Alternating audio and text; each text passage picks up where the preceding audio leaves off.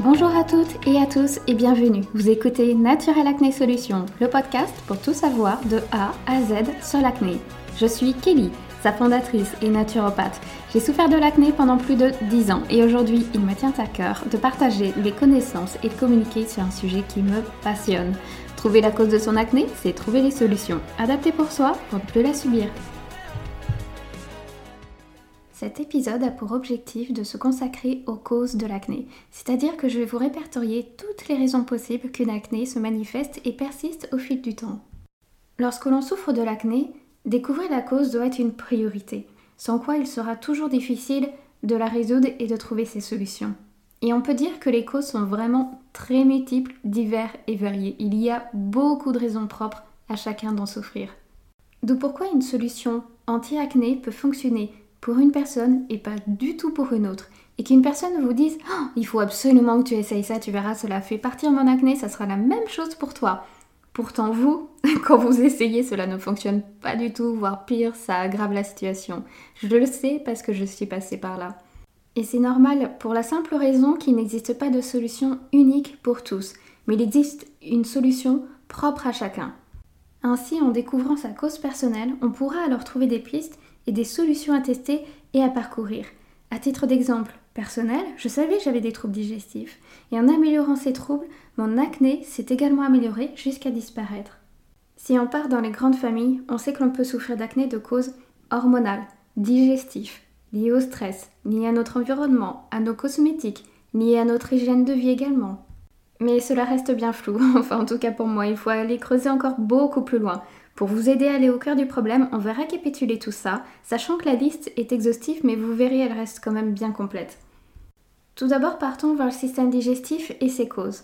On le sait tous, une alimentation déséquilibrée peut alimenter l'acné, c'est-à-dire par exemple si on consomme des produits préparés ou industriels, ou bien une mauvaise répartition des apports au cours de la journée, peut-être un manque de fibres, ou un excès de, sucre, même si ça reste des sucres naturels, attention, ou peut-être des poissons alcoolisés ou un excès de café.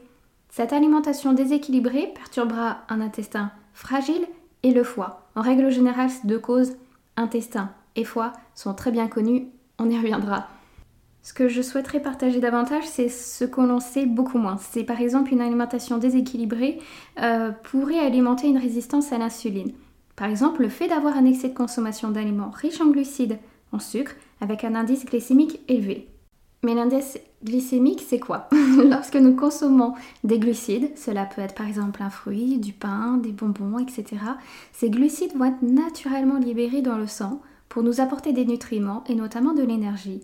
Sauf que plus l'indice glycémique sera élevé, plus le risque est de tomber en hyperglycémie, excès de sucre, puis en hypoglycémie. Car oui, quand on est en hyperglycémie, on se retrouve facilement en hypoglycémie par la suite.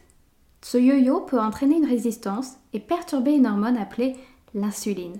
Cette insuline va nous embêter d'un point de vue hormonal et ses conséquences sur l'acné, car elle aura des répercussions sur le taux d'androgène, une hormone mâle, qui affecte l'état de notre peau. Ainsi, ce que l'on peut se rendre compte, c'est que l'alimentation a bel et bien une répercussion d'un point de vue hormonal. Ce que l'on met dans notre assiette peut avoir un impact considérable sur notre acné, mais aussi sur nos hormones. Dès le moment où l'on souffre de troubles digestifs de type troubles du transit, ballonnement, flatulence en excès, nausées, etc., il faudra se tourner vers la pièce d'une acné digestive et regarder de plus près son alimentation.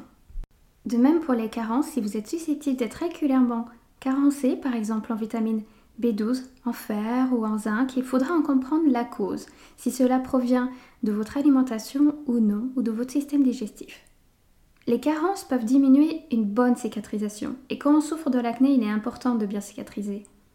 Bien sûr, d'un point de vue digestif, il faudra vérifier s'il y a des intolérances, les plus connues étant les produits laitiers, le gluten. Mais en réalité, il est possible d'être intolérant à tout aliment, même celui dit le plus sain. Des troubles et déséquilibres du microbiote peuvent être également une cause possible. Tout déséquilibre ou une mauvaise adaptation microbienne du microbiote intestinal, voire une instabilité, flore intestinale perturbée par exemple, ou une dysbiose, ou le SIBIO qui est davantage reconnu de plus en plus, ou peut-être une candidose. Mais dans ce cas, vous souffrez de troubles digestifs depuis bien longtemps. Et maintenant passons à la deuxième partie qui est d'un point de vue hormonal. Que se passe-t-il? Nous avons plusieurs catégories car tout va dépendre de quelle hormone nous parlons. D'un point de vue féminin, le déséquilibre hormonal fréquent concernera deux hormones, les oestrogènes et la progestérone. Durant le cycle menstruel, leur rôle sera alterné et partagé. Il est donc important qu'elles agissent au bon moment et à la bonne dose. Ce qui peut arriver lors de déséquilibre entre oestrogène et progestérone est soit une hyperostrogénie, c'est-à-dire un excès d'oestrogène, ou une carence en progestérone qui va laisser les oestrogènes dominants. Ainsi, même si l'on sait que les oestrogènes dominent, il importe de savoir si cela est une vraie hyperostrogénie, un excès d'oestrogène, ou bien la conséquence d'un manque de progestérone. Une analyse sanguine ou un questionnaire avec un professionnel de la santé pourra vous en dire un petit peu plus. De même, pour un excès d'androgène, les hormones mâles, les personnes ayant un taux d'androgène plus élevé que la moyenne ou une hypersensibilité aux androgènes, il est possible de réaliser une analyse sur les androgènes qui sont sur une famille de 5. Euh, il y a la testostérone, l'androsténédione, la déhydrotestostérone, euh, surnommée aussi DHT, et ensuite la déhydroépiandrostérone, elle est un petit peu plus difficile, elle c'est la qu'on la surnomme donc la DHEA, et sans sulfite DHEAS. Il est possible de réagir à l'une et pas à une autre. Donc c'est pour ça qu'il est important de réaliser idéalement une analyse pour chacune d'entre elles. N'oublions pas dans la famille hormonale le COPK, le syndrome des ovaires polykystiques, qui aura pour origine un déséquilibre hormonal et surtout multifactoriel. Le COPK accentuera une sécrétion accrue d'androgènes ovariens associée ou aggravée par une résistance des tissus à l'insuline, ce qu'on appelle l'insulino-résistance, favorisant l'acné et l'excès de sébum. Bien sûr, une contraception et l'arrêt de la pilule peut être une cause de l'acné et ou un facteur aggravant. La pilule pouvant aggraver l'acné ou bien après l'arrêt de la pilule, on remarque une recrudescence de l'acné. L'organisme peut mettre plusieurs mois avant de retrouver son équilibre hormonal. Il faudrait être un petit peu patient. En naturopathie, bien sûr, on essaiera toujours de prévenir cet arrêt afin que cela se passe le mieux possible. Autre que le système digestif et hormonal, nous avons le stress. le stress épuise les surrénales, pouvant à lui seul entraîner un déséquilibre qui affecte la totalité des hormones et par conséquence indirecte l'acné. Le stress est en relation étroite avec le cortisol appelé l'hormone du stress, pouvant être notamment alimenté et déséquilibré par un trouble glycémique, une hygiène de vie non adaptée pour soi également et une sensibilité aux androgènes. Idem pour l'hygiène de vie qui concernera le sommeil, l'importance de bien dormir à des heures régulières, sans décalage horaire, s'il y a une sédentarité, c'est-à-dire le fait de ne pas faire de sport, de ne pas s'oxygéner, tout ça peut accentuer la situation acnéique. Et le dernier point, que nous verrons dans le prochain podcast notamment, ce sont les cosmétiques mal adaptés, soit en choisissant des soins non adaptés à son type de peau, soit une fréquence mal adaptée, soit en réalisant des soins trop abrasifs pour la peau, en pensant que cela diminuera le sébum, soit en utilisant des cosmétiques comportant des perturbateurs endocriniens favorisant les xénostrogènes, un excès d'ostrogène mais plus nocif que ceux qui sont sécrétés naturellement, et notamment cela favorisera le sébum et l'acné.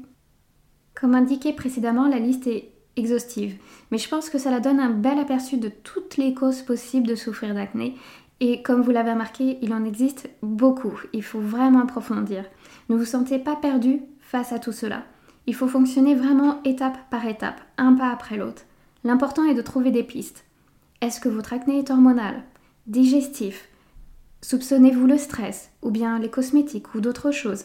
Si oui, n'hésitez pas à creuser un peu plus loin, sachant qu'il ne faudra pas faire l'impasse sur l'alimentation et l'hygiène de vie qui sera toujours important à prendre en compte, même si votre acné est hormonal. J'espère que durant ce podcast, cela vous aura aidé à trouver des pistes à explorer. Merci beaucoup pour votre écoute. Si cet épisode vous a plu, n'hésitez pas à le partager autour de vous et sur les réseaux sociaux. Cela aidera peut-être d'autres personnes. Vous pouvez me retrouver sur le compte Instagram Naturopathe Kelly. En attendant, à bientôt pour un nouvel épisode.